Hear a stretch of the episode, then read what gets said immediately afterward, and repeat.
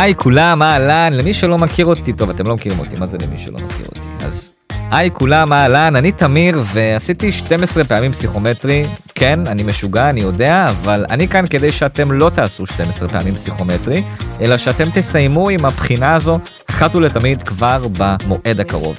הייתי בדיוק איפה שאתם נמצאים, אי שם לפני הרבה שנים, ואני יודע מה זה לעבור עוד קורס ועוד ספרים ועוד שאלות ועוד אכזבה. והמטרה שלי היא אחת, להראות לכם שיש דרך לנצח את הפסיכומטרי. אני כאן כדי לתת לכם טעימות רבות ערך מהתוכן שבעצם פיתחתי במשך השנים, שעזר לאלפי תלמידים שעברו אצלי להצליח, והמטרה שלי היא בעצם להגיע לכמה שיותר אנשים. אני היום לומד רפואה, הגשמתי את החלום שלי, נקרא לזה ככה, ואני רוצה לעזור גם לכם להגשים את החלום שלכם.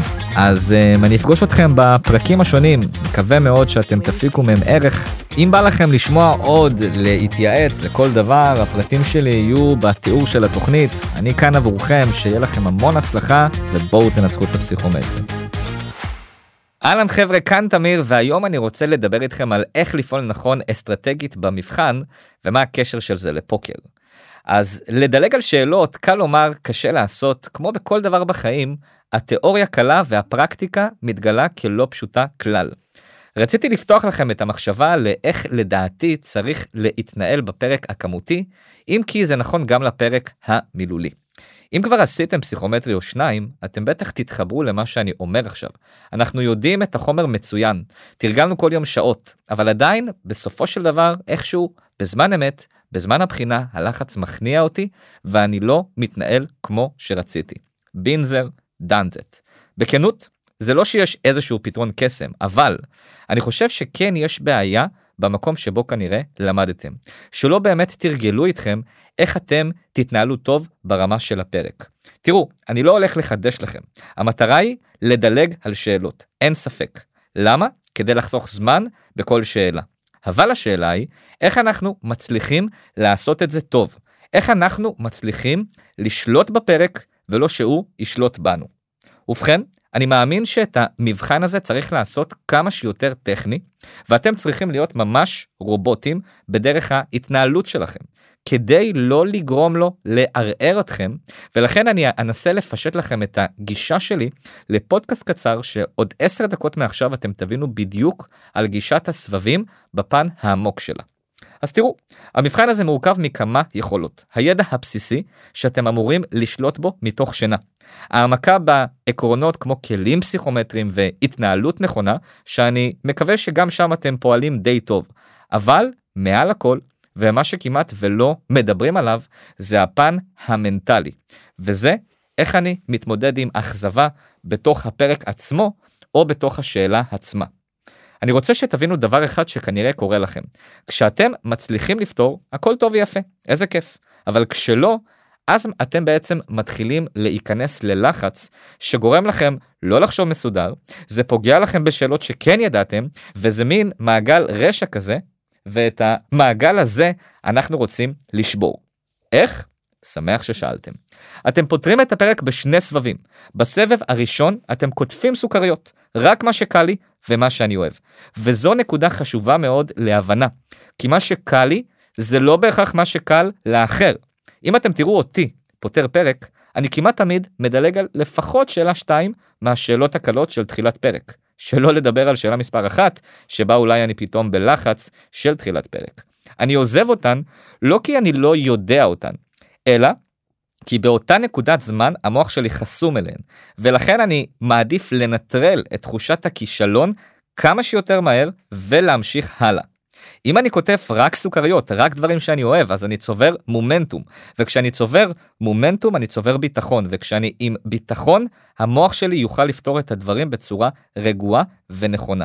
היופי הוא שברגע שאני פותר רק את מה שאני אוהב ומה שבא לי קל, אז אני עומד בקצב טוב, ואז אני אספיק לחזור למה שדילגתי עליו. ששוב אני מזכיר, לא כי אני לא יודע, אלא כי באותה נקודת זמן הוא לא בא לי טוב. ובכן, הסברתי לכם את המקרו, עכשיו בואו ניכנס למיקרו. ובמיקרו, שהוא על פסיכומטרי אמיתי, צריך להבין מספר שאלות ברמה האסטרטגית. איך אני מצליח באמת לשחרר שאלות? איך אני יודע מה אני צריך לשחרר? איך אני יודע מה אני לא צריך לשחרר, ואיך אני יודע לאיזה שאלות לחזור מאלו ששחררתי. על מנת לפשט לכם את התורה כמה שיותר, אני רוצה לקחת אתכם למחוזות הפוקר. בפוקר, כל שחקן מקבל זוג קלפים, ולאחר מכן הוא יכול לבחור שלוש אופציות. רייז, אם הוא רוצה להעלות את ההימור שלו, fold, אם הקלפים שלו גרועים והוא רוצה לוותר ולפרוש עכשיו, וצ'ק, אם הוא רוצה לבחון את השטח, מה שאומר שהוא לא מעלה את ההימור, אבל גם לא מתקפל. בפסיכומטרי אנחנו לא מהמרים, ולכן raise לא יהיה אופציה. אבל אנחנו לגמרי רוצים להתנהל בצורת fold או צ'ק. ואם כן, אלה סוגי הדילוגים שלנו, אז תקשיבו לי טוב. דילוג fold אומר שאלות שאני אפילו לא מנסה להתחיל אותן. למה? כי אני מכיר את עצמי, ואני יודע שבשאלות הללו אני לרוב נכשל. אני יודע שאלה שאלות שלא באות לי טוב, ואני מזכיר שוב, אני לא רוצה להמר. אם אני מראש נמצא עם קלפים גרועים, למה להיכנס מלכתחילה למשחק? נכון, יש מצב שאתם תצליחו, אבל סטטיסטית לא, ולכן אני רוצה להמשיך ולקטוף רק סוכריות, רק דברים שקל לי ושכיף לי. בכנות, לאנשים שמכוונים ל-700 פלוס לא אמורים להיות דילוגי פולד. עם זאת, אני רוצה שתחפרו פנימה בתהליך העבודה שלכם למבחן, כי הטעות של כולם זה לומר לי, תשמע תמיר, אני עוזב, ב- אני עוזב בעיות הספק, או תשמע תמיר, אני עוזב אלגברה, כי אני לא אוהב. טעות גדולה. אין דבר כזה לעזוב אלגברה כי זה נושא ענק וגם אין דבר כזה לעזוב שאלות הספק כי אולי יש סוגי שאלות הספק שאתם כן טובים בהם וחבל נכון אולי כששאלת הספק היא בתחילת הפרק אתם כן טובים. ככל שאתם תהיו יותר מודעים לעצמכם ותבינו לא רק באיזה נושא אתם לא טובים אלא באיזה עיקרון בכל נושא אתם לא טובים ואין לנו יותר מדי ככה פחות תאמרו וככה יותר תצברו ביטחון. לדוגמה, אני יודע עליי שבשאלות גופים מהסוג הזה שבהם אני לוקח גוף מסוים כמו מלבה נגיד ואז אני מקפל אותו לגליל או גוף תלת מימד אחר, אני גרוע. ולכן כשאני קולט אותם בזמן אמת בבחינה, אני מראש עוזב אותם. יכול להיות שמישהו אחר, כשהוא רואה אותיות וספרות בתור שאלת קצה, קרי 15 וצפונה, הוא אף פעם לא מצליח לעשות אותה, אז תעשו לי טובה, ואם אתם מהסוג הזה, תעזבו את השאלה. ככל שאתם תדייקו לעצמכם יותר איפה אתם לא טובים, לא רק ברמת הנושא, אלא ברמת סוגי השאלות בכל נושא, ככה אתם תגדילו את הסיכוי שלכם לנצח. ועוד כוכבית קטנה, יש סוג שאלות אחד, שכאשר הוא מגיע בתור שאלת קצה, כלומר 15 וצפונה, אני נוטה לעזוב אותו, והוא בעיות כלליות 2, מסוג ניסוי וטעייה. השאלות האלה בסגנון של יש לך מטבעות של שקל, חמישה ועשרה שקלים, איזה סכום אתה לא תוכל להרכיב. מכירים את סוג השאלות הללו? אני עוזב אותם לא כי אני לא יודע אותן, אלא כי לרוב סטטיסטית הן ייקחו לי זמן. קל וחומר אם הן שאלות קצה, ואני מעדיף לבוא אליהן אחרי שאני יודע שעשיתי כבר את כל השאר. ובכן, דילוגי פולד הם החלק הקל, כי אתם רק צריכים להכיר את עצמכם. אתם קולטים את השאלה שתמיד בתרגול התקילה אתכם, ואתם עוזבים אותה. ועכשיו בואו נצלול לחלק הקשה באמת, דילוגי צ'ק. זה החלק הקשה כי הוא דורש ממני לוותר על האגו. ולוותר על האגו כשיש לי זוג קלפים טובים ביד, זו משימה לא פשוטה כלל וכלל.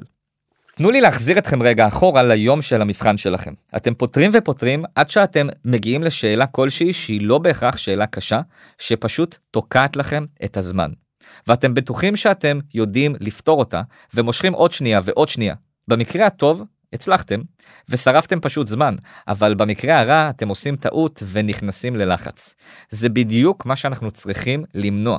ולשם כך אני רוצה להכניס אתכם לעוד שני מצבים כשבחרתי צ'ק. כלומר כשבחרתי להמשיך לפתור את השאלה. והם meh או shit. אני שוב חוזר כדי שזה יהיה ברור, אתם פותרים את המבחן בשני סבבים. בסבב א' אתם כותבים סוכריות, פותרים רק מה שכיף וקל לכם. בהחלט יכול להיות ששאלה 20 קלה לכם יותר משאלה 3. למה? כי בשאלה 20 נפל לכם הפאנץ', כי זיהיתם שאתם יכולים להציב מספרים, ואז פישטתם את השאלה לשאלה 3, או כי יש שם איזשהו טריק שהכרתם אותו. אבל בכל מקרה, סבב א', רק מה שקל. תוך כדי סבב א', אני רוצה לעזוב שאלות. לעזוב שאלות זה לא לוותר עליהן, זה להשאיר אותן למועד מאוחר יותר. לשם כך אני מדלג פולד על כל מה שאני מכיר את עצמי שבא לי מקולקל. את כל השאר אני פותר כי בחרתי צ'ק, אבל גם כאן, כמו שאמרנו, צריכים להיות מודעים למצבים שלא הכל הולך כשורה. מה? או שיט. מה זה מה? אם קראתי את השאלה ואין לי מושג מה רוצים ממני, אז למה להמשיך לקרוא אותה? אני בטוח שאתם מכירים את התחושה הזו, שאתם לא הכי מבינים, ובכל זאת מנסים לפתור את השאלה. אז תקשיבו לי טוב עכשיו, כי זה חשוב. אם בסיום קריאת השאלה אין לכם כיוון מחשבה ברור, זאת אומרת, אם לא התחלתם לכתוב עם העיפרון, או שכשחשבתם רגע אין לכם שום מושג מה אתם עושים, ואתם אומרים לעצמכם, נו טוב אני אפתור ואני מקווה שיהיה טוב, אז אל. אתם ממש לא רוצים לגשת לשאלה הזו, ושוב אני חוזר, לא כי אתם לא תצליחו אותה, אלא כי יש סבירות גבוהה שלא תצליחו ואתם לא רוצים להמר. כאן אני רוצה לגעת בשתי נקודות חשובות. לפעמים אתם קוראים שאלה ואומרים לעצמכם, טוב, אין לי מושג אבל בעצם לא קראתם את השאלה או שלא הייתם בפוקוס או שקראתם אותה מהר מדי. אם זה המצב, תיתנו לשאלה עוד קריאה אחת כי באמת חבל לוותר על שאלה שכן יכולתם להשיג. תדעו לאפיין את עצמכם מתי אתם באמת לא יודעים ומתי אתם כן יודעים אבל צריכים רגע להתאפס כדי כן להבין. דבר שני, כדי שזה יהיה לכם ברור יותר, קיבצתי לכם כמה שאלות שבחינתי הן שאלות מה. אני מזמין אתכם לגשת ולראות בסוף הפודקאסט את שאלות חורף 21 שאלה 15 ושאלה 18 בפרק 1, באפריל 17 את שאלה 1 פרק 2 וביולי 17 את שאלה 13 פרק 1. כמובן שיהיה גם לינק ב description של הפרק. שימו לב, השאלות הללו שוות דילוג עבורי. אם בקריאה ראשונית הבנתם מה רוצים מכם, אז עבורכם אלה לא שאלות של דילוג meh. מקווה שאתם עדיין איתי כי עכשיו הגענו לחלק המעניין שיכול לעשות לכם את השינוי.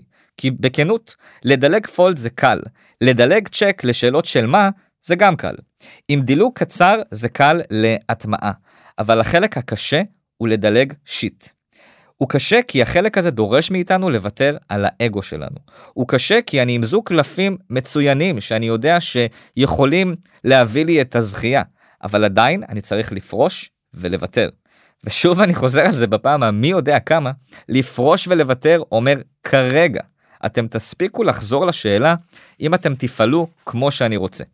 אם כן, זה קרה לכולנו. אני מתחיל לפתור את השאלה באטרף, אני על הגל, אני יודע מה אני עושה, ואז בום. התשובה שהגעתי אליה לא מופיעה בתשובות. לגמרי שיט, נכון?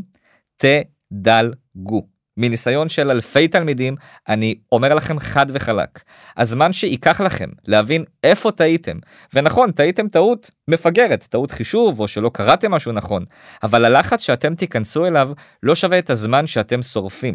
אתם לרוב לא תצליחו בזמן אמת להבין את הטעות שלכם, אם תנסו לפתור שוב אתם תחזרו על אותה טעות, ולכן במצב הזה הדבר הטוב ביותר הוא לוותר על האגו, לעשות ריסטארט למוח, להמשיך הלאה. לקטוף סוכריות אחרות שכן קל לי, ואז כשאני כבר לא זוכר מה עשיתי בשאלה, לא נכון לחזור אליה בצורה רגועה וטובה, כי אני מזכיר לכם, פעלתם טוב בסבב 1 ויש לכם זמן לסבב 2, ותאמינו לי, ברוב המוחלט של הפעמים אתם תבינו איפה טעיתם ותפתרו את השאלה בלי בעיה. דרך אגב, לא אמרתי לכם את זה, אבל זו הסיבה שאתם גם רוצים לדלג בשאלות של מה, שאין לכם מושג מה לעשות. כי לפעמים כשאנחנו חוזרים לשאלה מסוימת ומתחילים באמת לחשוב על איך לפתור אותה, אז האסימון נופל לנו וניצחנו אותה. יש נקודה אחת שלא נגעתי בה וזה התרשים. זה מאוד משתנה כתלות בכל תלמיד. יש תלמידים שעדיף להם דווקא להתחיל עם התרשים, יש כאלו שעדיף להם פשוט לפתור אותו תוך כדי סבב אחד, ויש כאלו שעדיף להם לפתור אותו רק בסוף סבב אחד, כלומר, לדלג עליו מראש, ואז לחזור לאחר שכתבנו כל מה שקל לנו. תלוי איזה סוג תלמידים אתם, ומה נוח לכם. תנסו ותראו. רק שימו לב שגם בתרשים, כל שאלה היא בפני עצמה, וגם שם צריך לדלג בצורה נכונה. זהו, הכנתי אתכם להיות שחקני פוקר מעולים, לכו תנצחו את המרכז הארצי בהצלחה.